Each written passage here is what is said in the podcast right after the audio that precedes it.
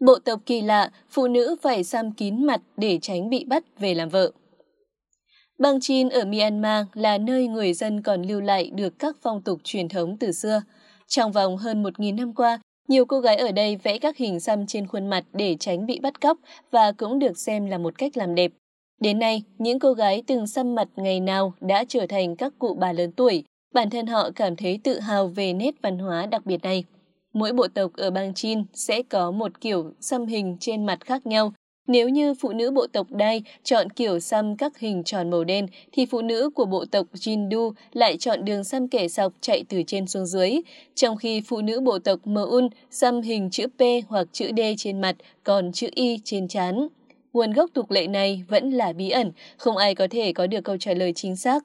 Tuy nhiên, người dân địa phương cho rằng nó bắt nguồn từ việc phụ nữ bị bắt cóc. Truyền thuyết kể rằng, thời xưa có một vị vua đặt chân đến vùng đất bang Chin ngày nay. Ấn tượng trước vẻ đẹp của các cô gái nên đã bắt cóc một người về làm vợ.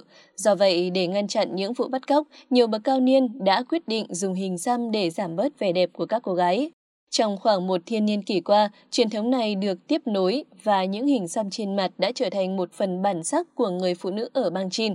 Hiện nay, nhiều nam giới trong các bộ tộc ở bang Chin có truyền thống đặc biệt này đã coi hình xăm trên mặt là biểu hiện vẻ đẹp của người phụ nữ và họ không kết hôn với những cô gái không có hình xăm trên mặt. Nhiếp ảnh gia Marco Venditelli, 32 tuổi, đến từ Italia, đã đi khắp bang Chin, Myanmar để chụp ảnh những người phụ nữ xăm mặt còn sống. Theo nhiếp ảnh gia này, nhiều người nói với ông họ xăm mặt để trở nên xấu xí, tránh bị bắt cóc.